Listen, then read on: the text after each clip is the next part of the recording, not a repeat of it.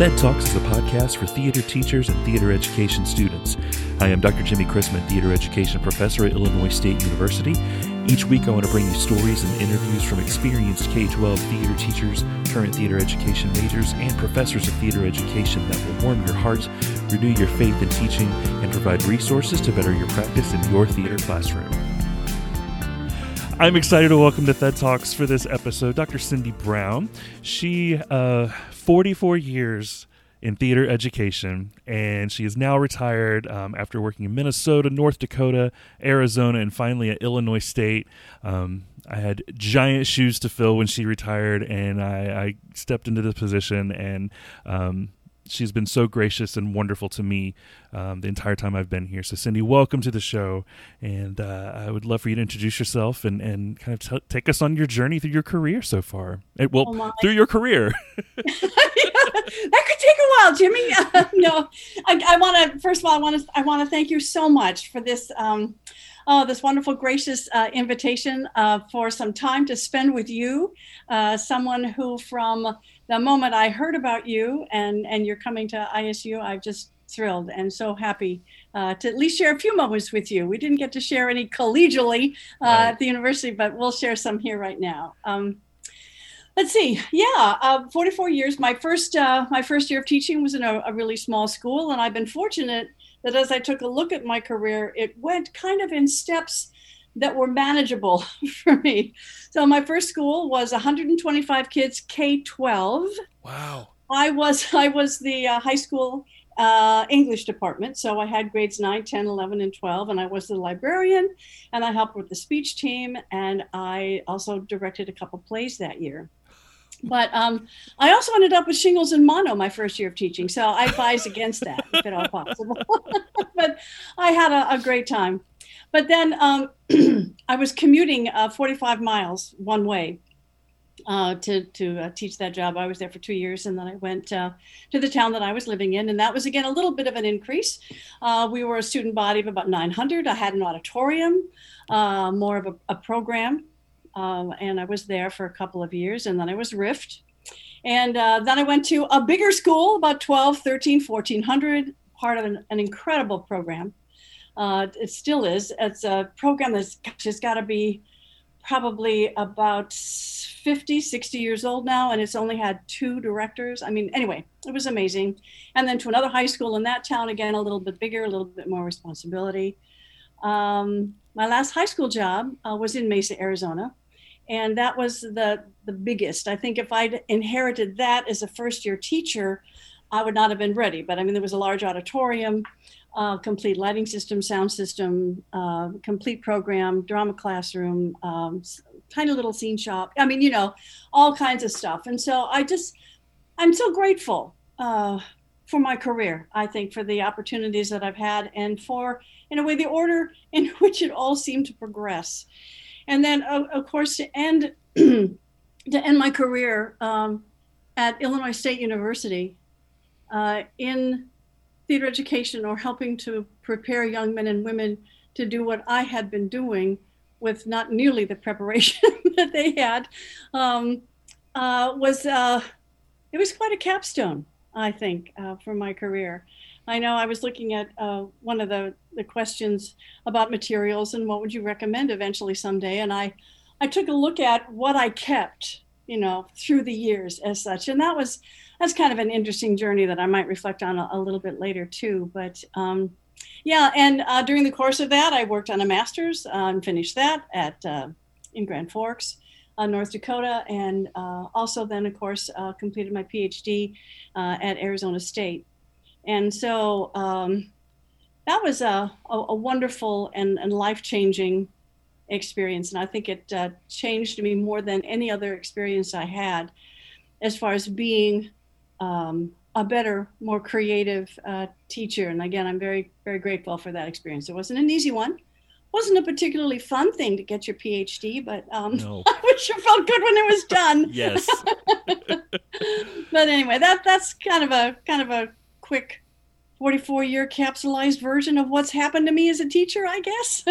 well, um, thinking, looking at the the different sizes of schools that you taught in, um, What were some of the similarities and differences in from that very small first school to that very large last school before you came to ISU? Yeah, that is a really great question. Um, well, I, I, think, of course, the, the thing that we all have in common as teachers, no matter where we teach, is, is, is students. Um, the students' reaction and response to the opportunity to do theater was very, very similar, regardless of if they'd never, you know, done a play before. The first school that we were in, uh, my husband actually, you know, built a lighting board. We made lights out of coffee cans and PARs. You know, we and the kids, of course, they, they'd never done anything like that, and um, we did that, and they, of course, were very proud of that. And that, that's one of the beautiful things I think about theater, no matter where you do it, um, is that when the kids buy into it, when you take care of them, when you do a good job, there is there's growth, there's camaraderie, there's there's so much that happens, and I think that that's that was consistent regardless of where I went or what the facility was like, or even in some ways, maybe what the quality um, of the theater might have been. Um, I have changed and grown a great deal as an artist, obviously, since my my first schools and and so forth. Um, but and and I, I think another thing that I found that was similar uh, for me was the support of, of parents mm. uh, who want to see their kids succeed, who want to see their kids do something different. Um, even though they're obviously going to be the parents who are going to challenge what you're doing and why, and why are you asking your child to do that? And maybe my child won't do that this time. And I say, you know, that that it's all good, but it's all it's all experience for them, uh, you know, uh, and uh, and for us. Um, and so uh, I guess those are the the the, the, the biggest things. And I, I think in some ways the most important. I think when I started out, I used to think, oh my gosh, I can't wait till I get to a big theater with all kinds of lights and sound equipment and an auditorium and all this kind of stuff, because then I'm going to do good theater. Mm. And I don't think that's necessarily the case anymore. um, uh, as I said, I I, uh, uh, I learned a lot it, I'm so grateful for uh, everything that I learned. Some of the lessons were more painful than others, but um, yeah, theater has a lot, a lot, a lot to offer, no matter where you offer it. If you've got kids who are willing to take a risk and they're out there, you know, they'll be there for you and help you take that journey. Yeah, I just I always say kids are kids, no matter where they are and no matter how big the school is. They're kids and they they they want to be loved. They want to be told that they can succeed, and then they want to they want to do that. So um, I thank you for sharing that. Um, uh, looking over your career, what have been some of the the um, biggest uh, joys and challenges? Um, oh gosh, uh, I was th- I was thinking about that a, a, a little bit. Um, obviously, I, I think, and uh, this became more apparent to me. I think as I when I shifted from high school to to college or university teaching. But sometimes I think the biggest challenge the teachers face is walking into the classroom every day. Hmm. Um, it takes a, a, um, a, lot of energy. It takes a lot of, um, when you learn how, I think a lot of generosity of spirit uh, to to make that happen, as well as some courage. Um, and and yeah, I mean there there were I I had times in my classroom you know, we all do, where, you know, I'd say, Excuse me, I'm too angry right now. I have to step out in the hall and I'll come back and then I will talk to you, you know. Or I would I would maybe leave the classroom. That has happened to me at least once or twice in tears and say, I'm sorry. I'll be right back, you know. But we that those those are teaching stories, you know, and we all have those and we all learn how to cope with that and we all grow, you know, as a result of those experiences. But um some of the best experiences I think I, I, I had with kids was traveling with mm-hmm. kids. Um, I took a couple groups of kids uh, to New York, and, and that was fun. Uh, I took one group of students from from Crookston, Minnesota, to Minneapolis, which for them was a huge trip at the time, you know. And um, and and I think one of the culminations, I guess, is one of the is the last thing I did with with high school students before I came to ISU, and that was to go to uh, to Scotland uh, to the Fringe Festival and uh, and perform there. But yeah, we, we all we all have war stories, you know. We all have the highs and the lows, and and I, I, I wish maybe in some ways mine might be more unique. But I think I I am what I am and what I was, which was a teacher who you know tried to do the best they could and uh, had hopefully most of the time anyway a pretty darn good time doing it. Yeah, uh, I I firmly believe in student travel, and and and taking them to places. Um, why do you think uh, that's so impactful on kids? Um, well, based on what I've seen and and um, some of the students that I traveled with way back in the day are students that I'm still in contact with. Um, but um, I think because it literally changes the way they see themselves in the world. Mm. And that's kind of profound. Anytime yeah. you can offer that to a young person on any scale, um, you know, where the world gets bigger for them. And, and then they see that they can take on the New York subway and live to tell of it. Uh, that they can get on a bus, you know, uh, uh, in in Edinburgh, Scotland, and end up where they wanted to go. That they can perform in front of people uh, that they have never seen or never met or never known, who aren't their families. That they can eat strange and wonderful food and try things that they never thought that they would would try. I remember we when we, I took some kids to a um, uh, to a restaurant it was a dinner theater it was but we, it was a brunch at the time and they served us this fruit kind of plate uh, not a plate it was kind of in a uh, like in a cup but they had put some dry ice in the bottom of the cup and so when it appeared at our table it was as the kids said it was smoking you know? i mean it's little things like that you think well that's dry well if they've never seen that or experienced i mean the littlest things can have the biggest impact in some ways let alone uh, when you get done with the trip and they get home and they can look back as they start talking to their parents about it.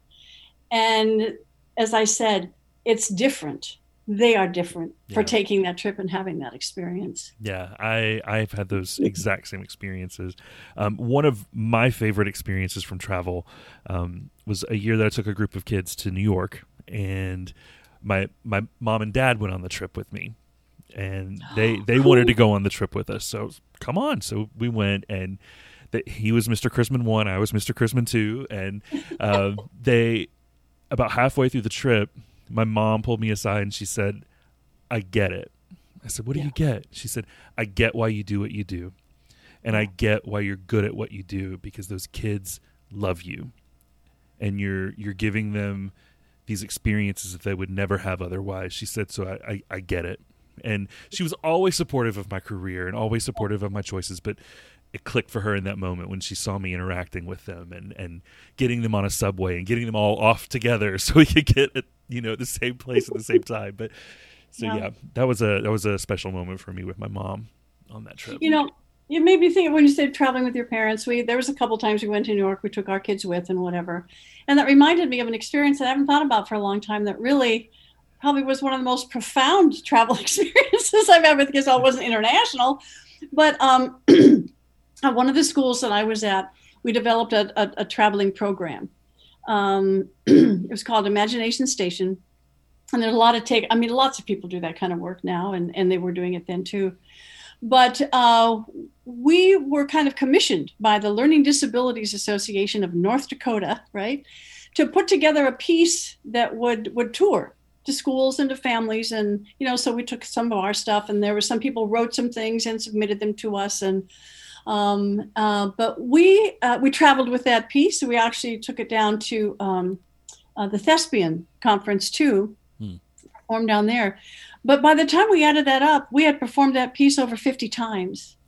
And uh, i mean it got to the point where we could we'd get to a school We'd unload the bus. The kids would look at me and I'd say, This is a 40 minute version. Okay, go. We get to another school. I'd look at my watch. We're doing the 30 minute version. Okay. I mean, they were like a well, you know, they were all so proud um, of what they took responsibility for, too. I think that's what you're talking about, what we're kind of talking about here, too.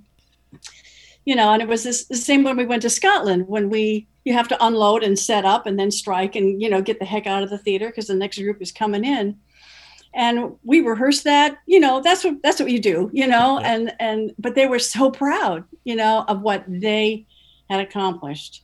Um, and I, I think i think sometimes at different times in my career i'd say oh yeah those are my kids you know that's so awesome.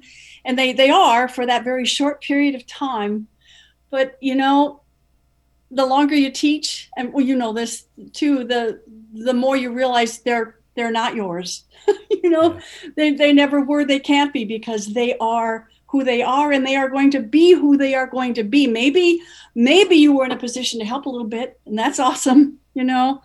But it it really is and and it's so nice when you're like your mom could say, I know why you do what you do. And I know that when I talk to you, we're speaking the same language. We know why we did and do what we do. And it's it's a it's a real nice feeling just yeah. to, to, to share that with you, Jimmy. Well, thank you. I, I feeling is very mutual. Um, I, w- I would love to talk a little bit about your as because you were sharing a little bit ago about moving from the, the, the different high schools that you were teaching in or the schools that you were teaching in and stepping into a position that someone else had been doing for a very long time in a very established program. What was that like? And do you have any tips and tricks for those teachers who are doing that this year? For a while, I thought I wanted to write a book because I did it twice. it was pretty painful both times. but I mean, we all survive, right? And I, I wish that I had done it perhaps with more grace. I, I think my, my first bit of advice would be if you come in and follow someone who was, you know, the god or goddess on campus at that time, just be full of grace and uh, accept that. I, like I said, I've had varying degrees of, of success with that. But I, I think as far as pieces of advice to do that, um, just realize that in some ways, particularly, most likely from seniors, uh, if you're in the high school setting, there's bound to be uh, some resistance in some ways. There's some re educating that has to take place for you as a teacher, as well as for them as students. And um, I, I, think one of the big mistakes that I made was not, as I said, not giving those kids enough grace and pulling myself out of that because it, it really it really was not about me it wouldn't have mattered who stepped into that position because they were not Mr. Such and so. You know, and and that, and it it it took me a long time. I think I was a little bit better at it the second time, but I was I was still hard because, um, because you have a, a vision, uh, but of course, in order to work in a high school program, it's got to be a shared vision with the kids. Yeah. It can't just be yours. Um, and so to kind of let some of those things happen, to accept it's it's a grieving process in some ways for some mm-hmm. kids right mm-hmm. um, what they were looking forward to isn't going to happen the roles maybe they thought that they could look forward to are not going to be there for them maybe for someone else but i um, that happened to, to me my uh, my senior year in high school uh, the teacher that I loved that got me into theater, that's the reason I went into education and loved theater to begin with, left the end of my junior year. Um, and we had someone else come in our senior year, and and I was in I was a little poop to them. I mean, it was it was it was horrible. I was not. I was not kind. I was not necessarily respectful. I wasn't disrespectful and mean. I mean, I still auditioned and, and so forth. But you know, behind the the scenes, there's all the little chattering going on, and so I had an idea of what might have been going on and what those kids might have felt like, and they're kids. So I, I know adults who don't accept change and transition very well, and it takes a long time. But usually, once you get through that senior class, that first year that you're there, if you can get them to believe in you just a little bit and to trust you just a little bit, um, and then you know bring up the freshmen or the sophomore, the, you know however that works. It's um, I, I wish I had some better advice other than, as I said, to be kind, yeah. be patient. Oh yeah. and like I said, you know, grace. Grace is a wonderful gift um, yeah. to those, kids and to teachers and to the way things used to be. And, and there's a lot you're not going to know. Uh, a lot of the way things were done, the way they should be done, that they're not being done that way anymore. Um, yeah, it's a, you know, in a way, that kind of transitioning uh, was a wonderful wonderful challenge too. I learned more about myself than I wanted to. Oh, yeah. I uh, my very first teaching job, um, I I was I stepped into a position at a very large school in Charlotte, and um, the the man, well, the the gentleman who started the program was an assistant principal at the school, and there was a gentleman between me and and the assistant principal, um, and the gentleman between like really like stole sound equipment, slept in the theater in front of the kids. I mean, just all kinds of things that you don't do, and yeah. so that was that was my my interview was two questions, and he he interviewed me. He said, "Will you smoke in front of the kids?" And do you have a reliable transportation to get to work? I said no and yes, and he said, "Cool. You want to tour the the space?" That was my interview. and yeah. but but I but I say all that that he was still an assistant principal when I started teaching. So there were the kids who were his babies and yeah. were still his babies because the guy between us really was. let them down and they had a really hard time trusting me. Um, but we had an amazing first year, and and he was so wonderful. Um, they would go running to him about something I did or that was different than how he would have done it, and he was like, "Okay, he's a different person. Go back to him." Um, yeah. So I, I at least had that going for me, but it's a challenge. It's very yeah. challenging. Yeah, the um, my, my, last teaching job uh, in in Arizona, um, I took on what would what I thought it was initially a temporary, you know, position in, in the high school theater department, and I, I, I took over for the Arizona Teacher of the Year. Um, big shoes to fill there, but he, um, because uh, he took a year to, to travel and talk about you know being the Arizona Teacher of the Year, and then uh, then he decided not to come back and he went into administration, but he was still in the district. Um, and he left so many things in place uh, for me. That was the second time that I had to mm-hmm. transition, so I was maybe a little better at it. I don't know, but um, um, and uh, I, mean, I mean, including you know someone that he had kind of hired still to be auditorium manager who knew the lighting system. This, I mean, you know, and I and I'm I'm sure that the kids were running to him him too, you know. Um, but yeah, I he was uh, a wonderful wonderful man. Yeah. Well, we're going to talk a little bit about transitioning now, and I would love to hear about your transition from teaching high school to the university. Um, I've been experiencing it, and I would love to hear what your experience was like. yeah, yeah. I, um, I, I think that initially when I uh, pursued the PhD, uh, I in the back of my head somewhere, I, I wasn't sure that I could. Uh, teach on the high school level and and do a theater program and and be the only person doing that or whatever and and and last you know for a, a, length of time. Plus i thought i wanted a, a different kind of challenge too. And so i did i you know pursued my phd and then i started you know interviewing for jobs. I maybe I'm not sure that I thought I would actually get a job in a university. I, I am not sure. It was it was interesting. You know, gosh, they pay for the travel. You get to meet nice people and have nice meals, and you know, it's a, that that you know, it's a very stressful process. Don't get me wrong. So the transitioning, I I think, um, took place kind of uh, almost uh, during the course of some of those interviews. You know, mm. you say, you go to these various campuses, is this what I want? Is this the atmosphere that I want? Um, uh, and, and so forth. But I, I really, I'm quite certain I had no idea what it meant to teach at a university. I mean, that's, that's how I felt when I got there. Um, not, not a clue. I felt I knew how to teach, but I didn't know those kids at all. And I thought, I thought, that when you get to college, those kids are older, right? They're in college. They know what they want. They know exactly where they're going. no, not no. so much. They're a lot like us. Yes. You know, we're doing the best we can, yes. trying to figure it out as we go. Um, and so, you know, the the number of kids that I would find in my office talking about all different kinds of, of things and issues in their lives that just kind of blew me away. And I went, no, these these people are people trying to figure it out, just like our high school kids. Yep. Uh, only in some ways, for our college kids, I always feel the stakes are almost higher. Yeah. You know, because it's intensified and it's it's um, it's really something. Um, I I think um, one of the interesting things for me that just totally blindsided me and scared me out absolutely uh, to death was the first time I directed at the university. Um, and uh, that was, um, I'll just say, a very, very challenging experience uh, to navigate uh, those waters.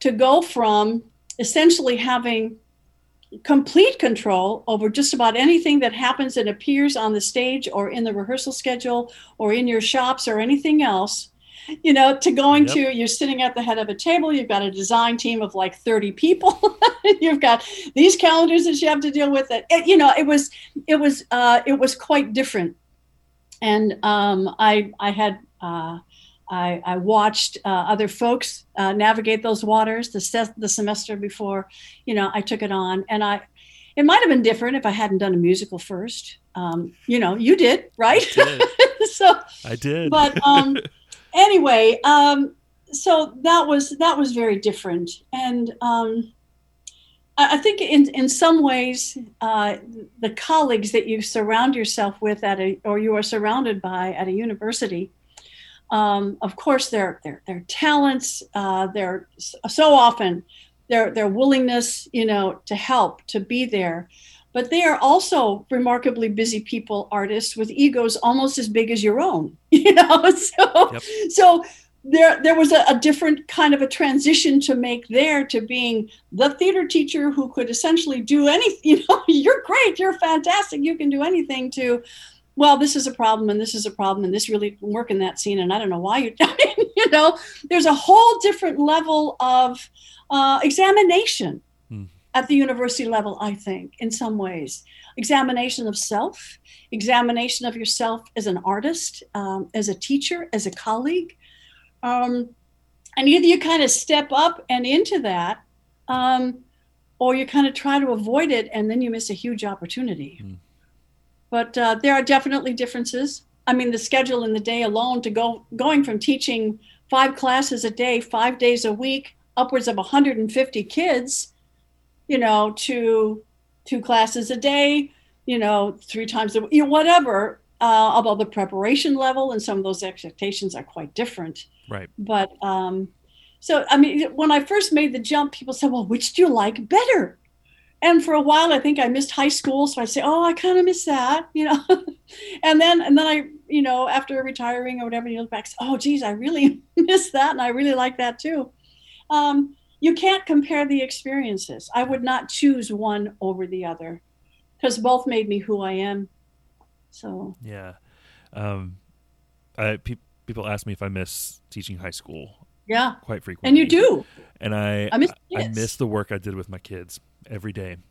Yeah. Every day. I don't miss the the crap of school. That's what I lovingly like to call it. But I miss my kids and the work we did. Um, yeah.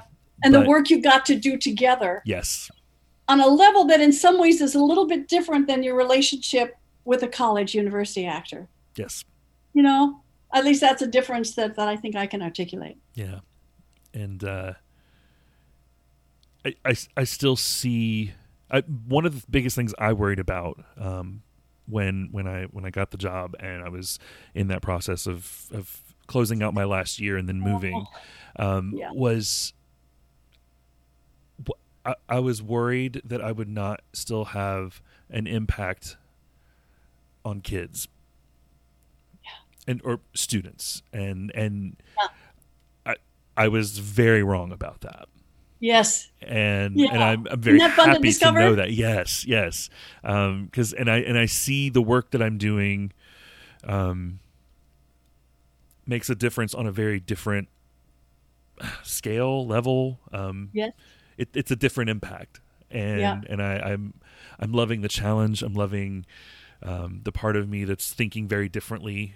Um, that I haven't part of my brain that I hadn't used before. Um, yeah it's just it's it's been a it's been a it was challenging. It was a challenging transition, uh, but it was uh, it's fun. Yeah, um, I, I, enjoy what I'm doing. Good, good, yeah, good. let's talk about your. The, 44 years is a long time in a career mm-hmm. in any field, and talk about what that um, what that was like and how you took care of yourself, how you kept going um, when you didn't want to, and uh, you know, because those things yeah. happen. Yeah, um, you know, I was I was um, one of the wonderful things about you asking me to do this is um, the the reflection that started taking place from the second I said I would do it, you know, till now is in its its reality. Um, I took a look at, you know, trying to label maybe the stages, if you will, mm. um, of my career. I know that there are many books written on the the cycles of teaching careers and you know that kind of stuff. But um, uh, there was a question that you said, well, you know, discuss some of the themes of your your work or your teaching career or whatever. But um, you know, the of course the, the, the first thing I think as, as a young teacher, I mean, you, you have no choice. You have to grow mm. and you better grow pretty fast and pretty exponentially until you figure it out. And so then you reach about year four, three, five, right?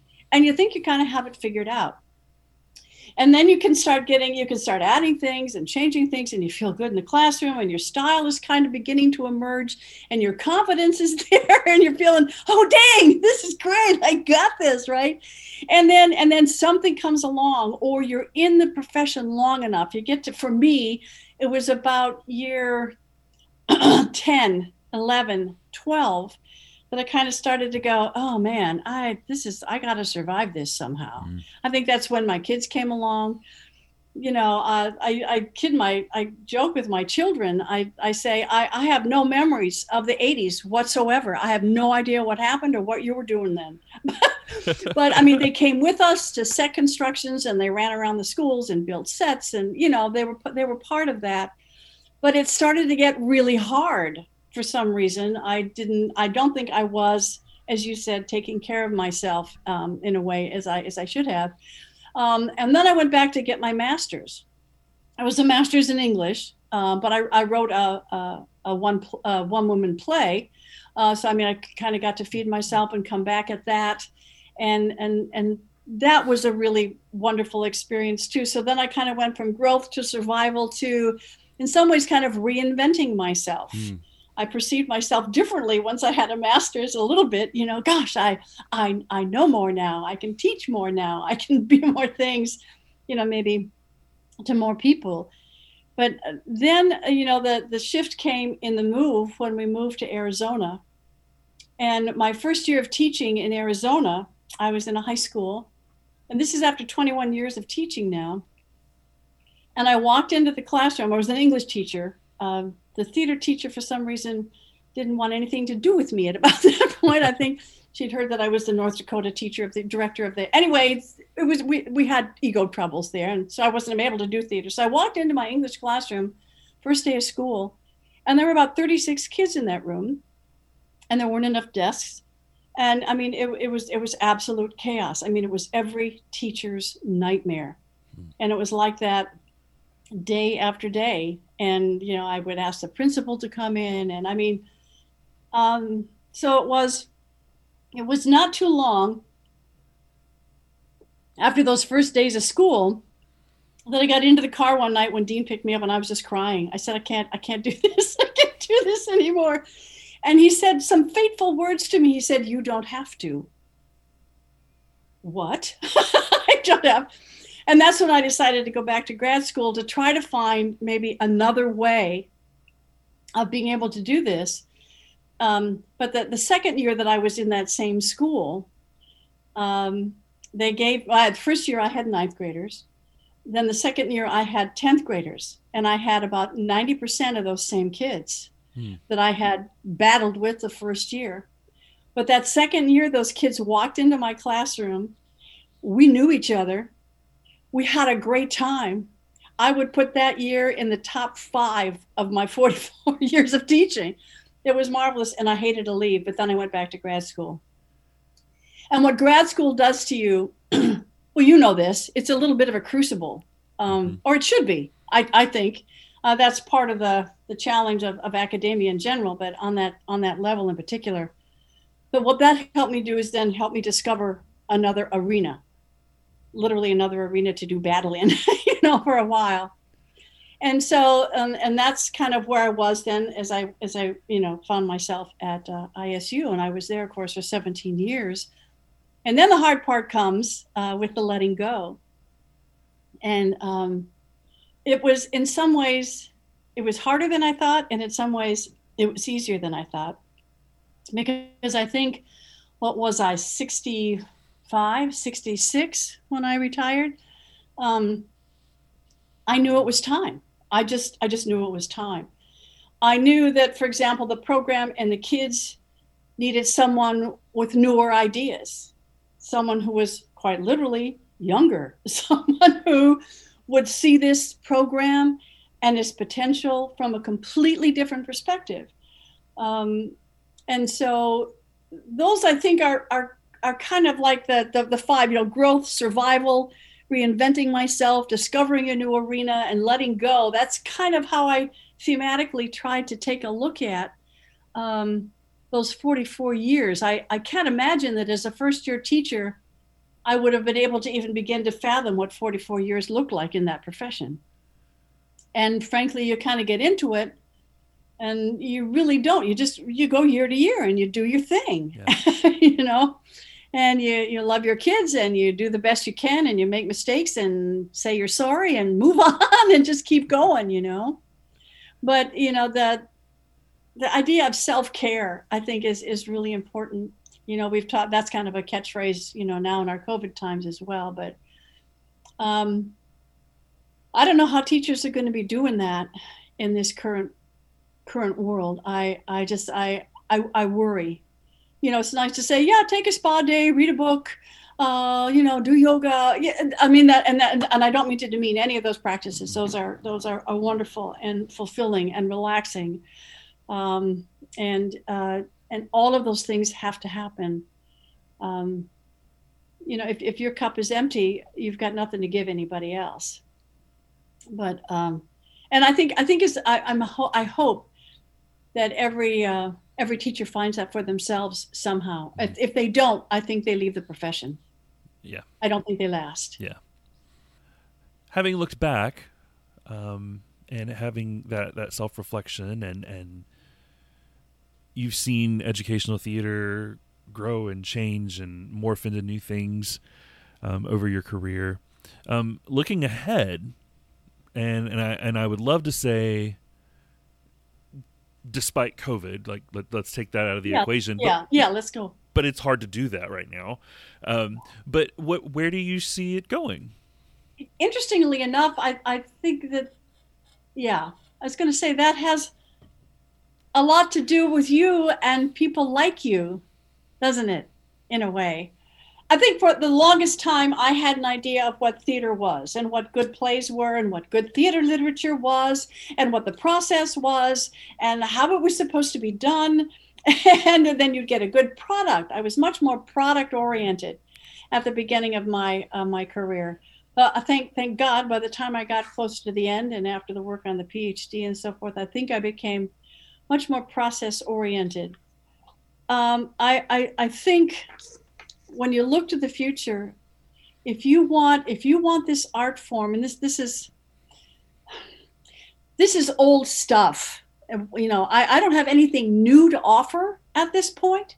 I don't think, at least I, I don't feel qualified to, to do that. I can just say that I think the most important thing that we need to do is, regardless of where we do theater, that we see the kids that we're doing it with, that we see them and that we don't say, oh, let's do The Curious Savage because that's a good play. It's good. No, you, you've got to see the kids where they are and who they are and offer them something of, of significance and, and, and meaning. And for some of us, maybe it's, it's a play. For some of it's it's a it's an it's an exploration. It's a it's a movement piece. It's a piece to music. It's writing their own stuff. It's uh, socially conscious, socially active, engaging theater. Some of those things that, you know, when I went to school as an undergrad, you, you didn't even exist or you didn't talk about it. You didn't even hardly get it in theater history, you know, when it came to some of the more avant garde art forms and those kinds of things. But I mean, if your kids need the Curious Savage, do it, you know.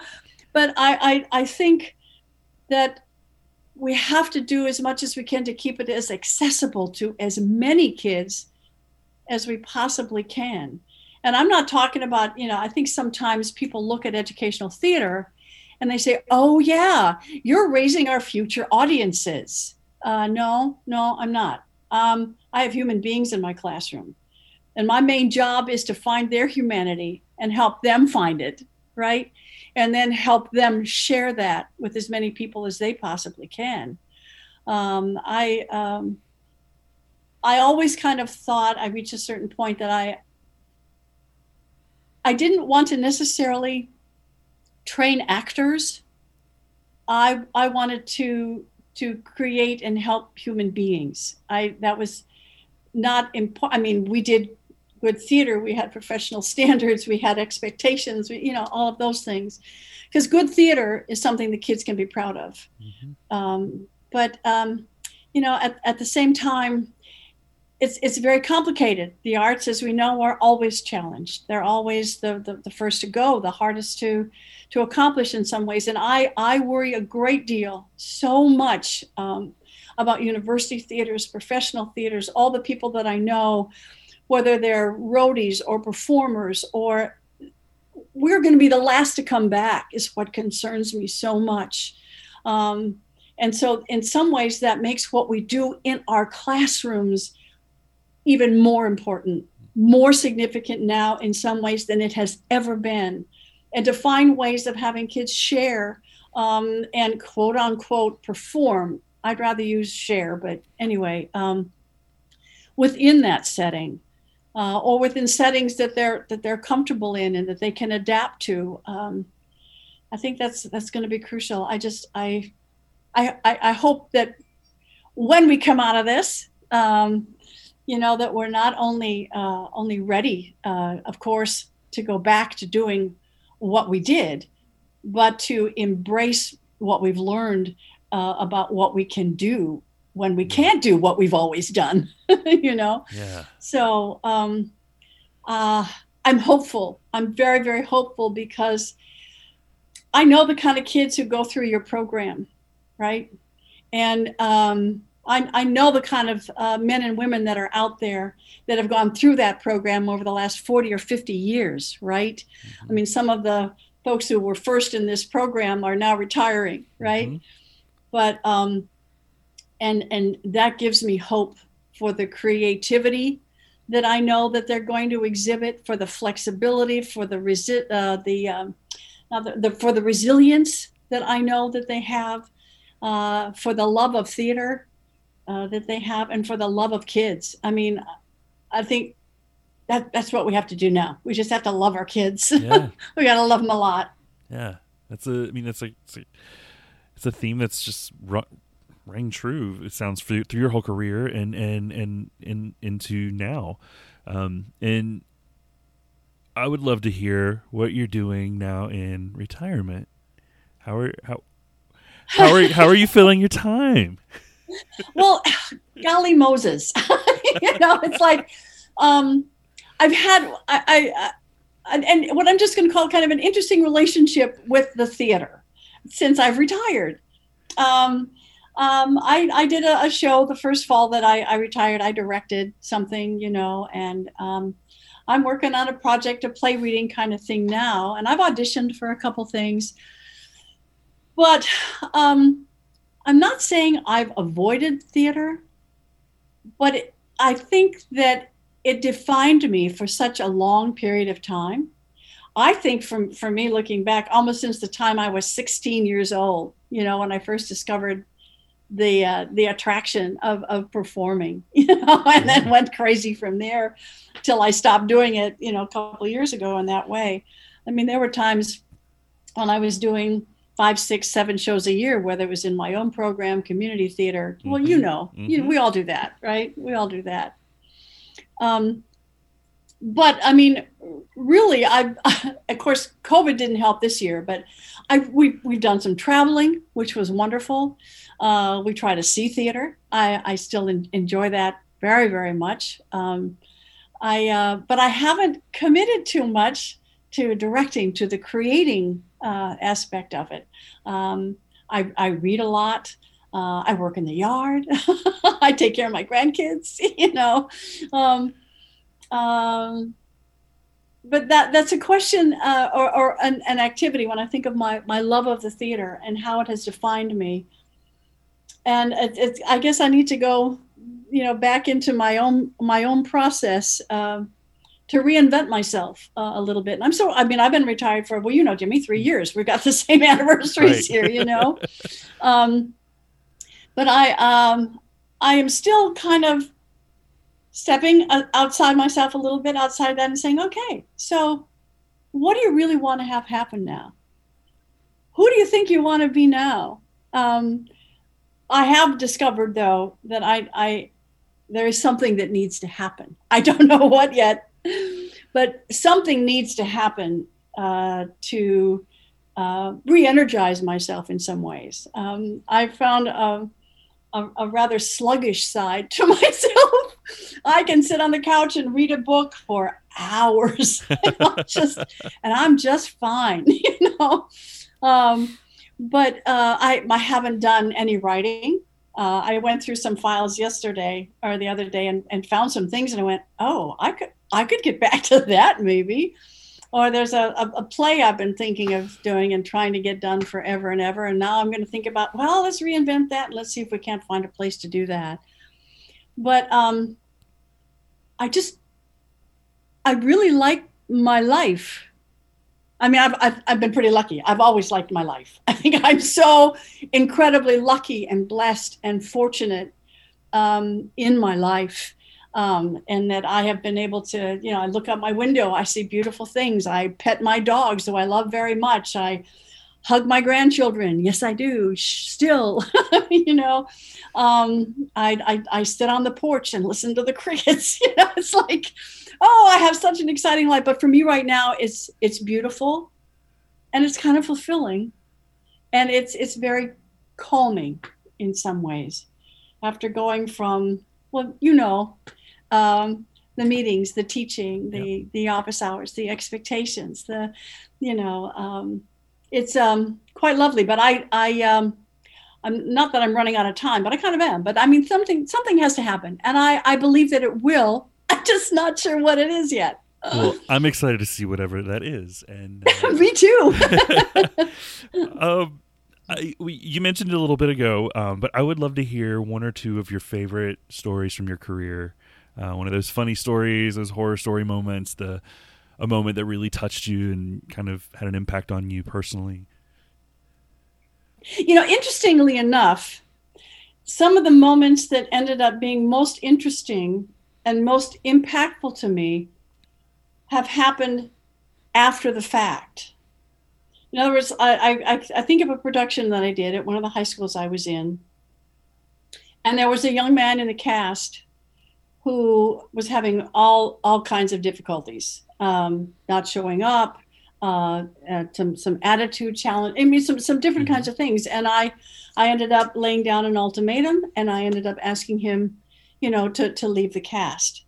Um, and that was that was a very hard and difficult night and a very difficult thing to do. I've only had to do that.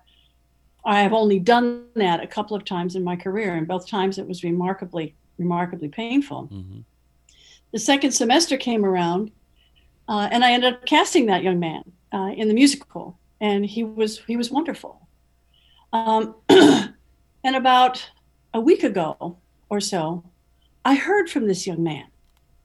And he said, I just I just have to let you know that when you asked me to leave the cast, that was one of the hardest things that's ever happened to me. And I was so embarrassed and I still had to show up in class. And and there you were.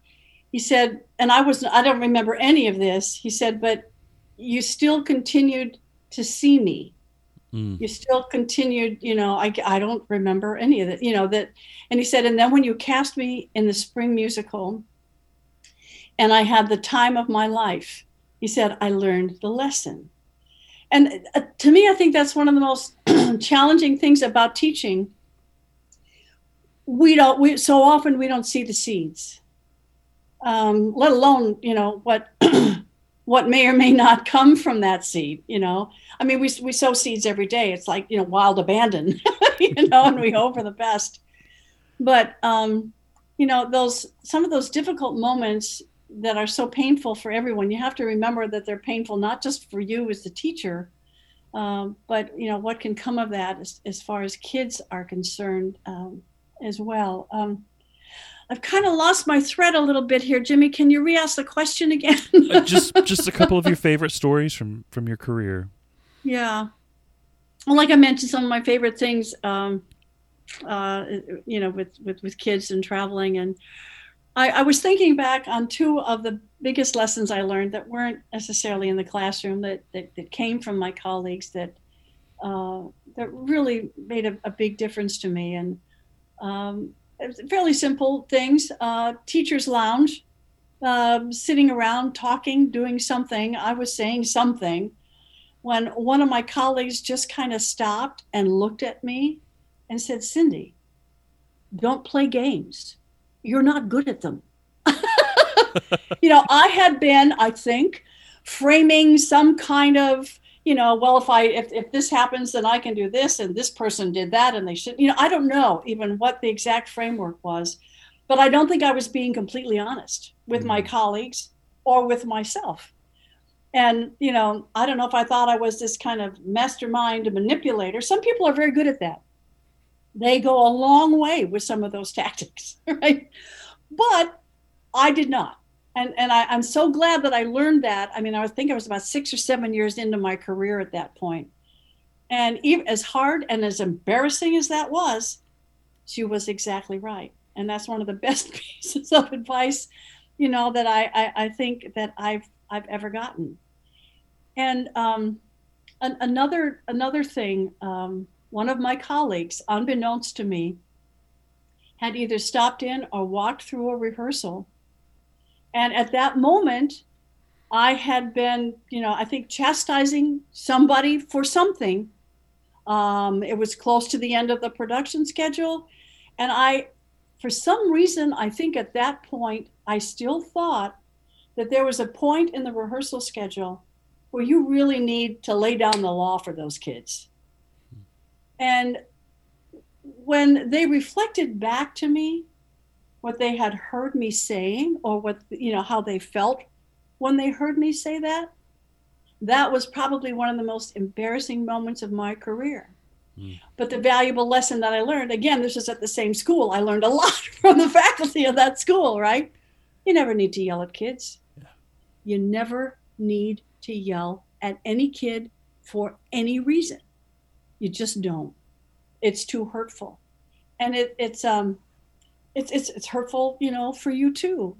So I, I you know, as as I look at this this whole oh, golly, all that all that time, all those years, all those people, you know, that literally the thousands of kids that sat in my classroom, God help them, the hundreds and hundreds of teachers and colleagues, and oh, this the the the, the janitors, if you want to call them that, still the the the secretaries in the office, the so many millions of people, it feels like to me, um, just poured themselves into me uh, as well. And uh, I, I feel as though I, I have benefited and will benefit from that for the rest of my life. You know, I, I think once or twice someone at, at ISU, I, I don't know why I said it or what kind of the, where it came from the conversation, but I said, you know, I could die tomorrow and it would be okay because I was a teacher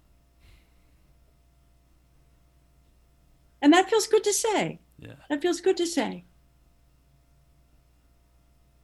Yeah so i i um uh, i was thinking you know when you, there's a little part on your sheet where you say you know what are some of your awards or recognition or acknowledgement or whatever. And there's one that i didn't put on there but in a way it's the one that means the most to me it came from that same school, right? The faculty would have awards. They would call them. Uh, mine was called the Good Gal Award, right? and and in the spring, kind of as a as a joke, whatever. But they would they would set out to kind of acknowledge their colleagues, you know, and they write stuff on the back about you know how wonderful you are and what a good job you're doing. It's a little certificate, you know, and a frame. But that meant more to me coming from those people who had helped me uh, in so many ways, some of which I just shared, you know, uh, to, to um, then, you know, any other kind of recognition I think I've, I've ever gotten uh, from any theatrical kind of endeavor.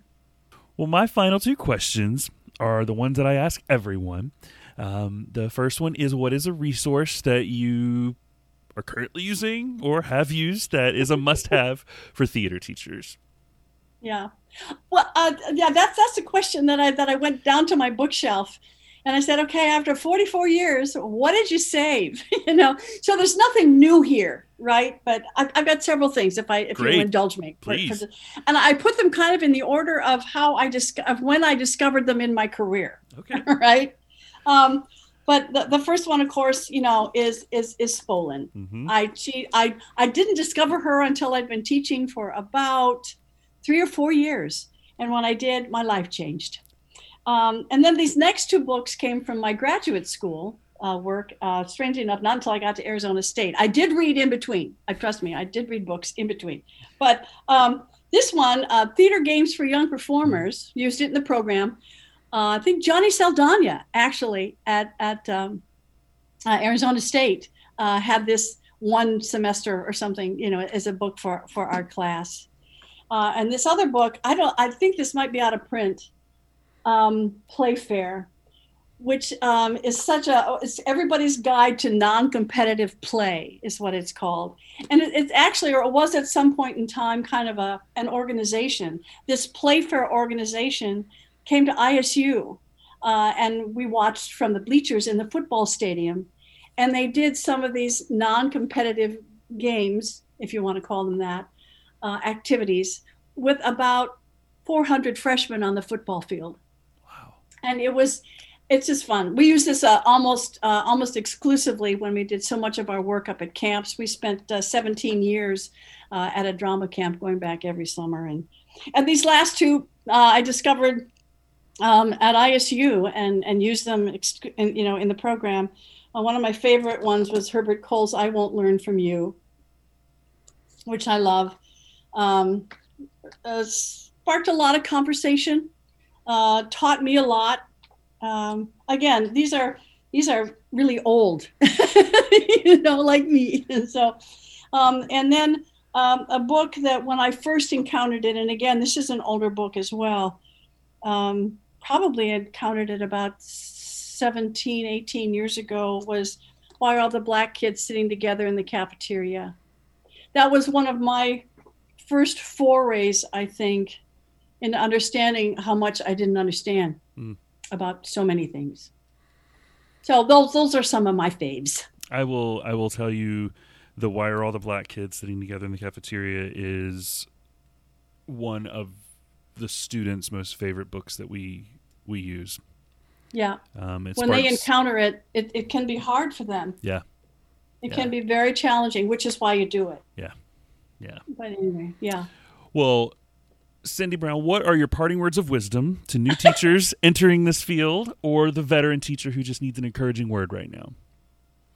Oh, well, other than I love every single teacher out there and everyone who's ever gone through that program, but I think um, I went back to, to one of the books to kind of, you know, dig around and see, well, you know, what's in there that I, I remember or, or want to remind myself of. But I think, and this goes back to something that I learned and, and eventually kind of accepted, but that um, the idea that oftentimes you see in someone what you are looking for.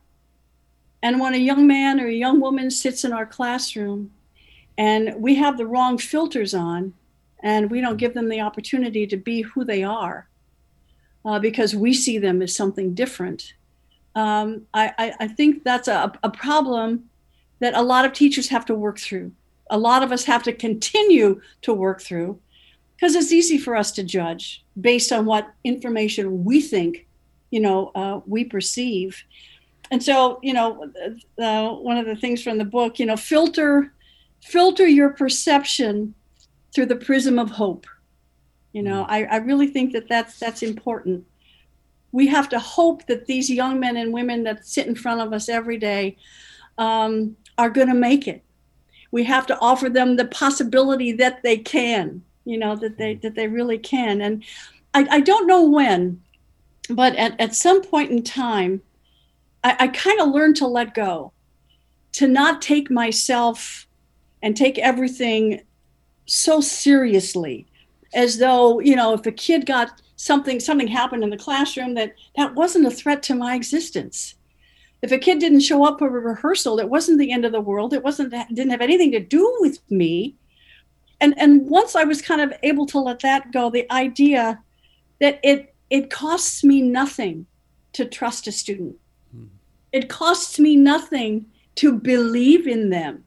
You know, that doesn't cost me anything. I can give that. well, trust, you know, too much on that. you can only trust so far to a certain extent. Then you have to say, I'm done for a while. Come back when you, you know.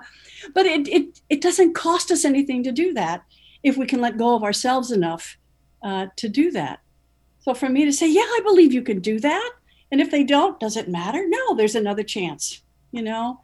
So that just, that just, um, that was a, a, revelation to me, and I, I, would I would really like to to maybe pass that pass that on. You know, to to try try to see kids, yeah, I guess not not so much as the way they are, but you know, as as the way that they hope to be, hmm. just like us. Yeah. You know, that's good. I hope to be much more tomorrow than I am today. That's good. Good stuff.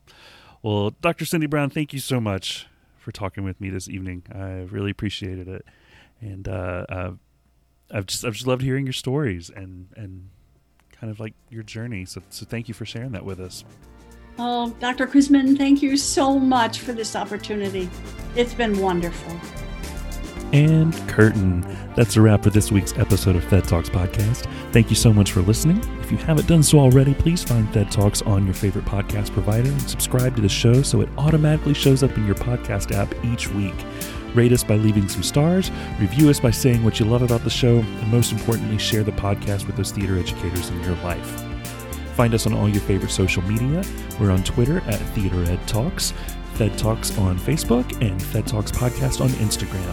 Visit our website at www.fedtalks.com for all our past episodes and resource lists from the guests you've met on the show. And email me directly by emailing fedtalkspodcast at gmail.com. I love to hear your feedback, recommendations for guests on the show, or if you just want to be a guest yourself. Thank you, Joel Hamlin and Joshua Schusterman, for the use of your original music that we hear on the show. And thank you for listening and for all you do for your students. I'm Jimmy Chrisman. Join me next week for another great interview. Have a great week.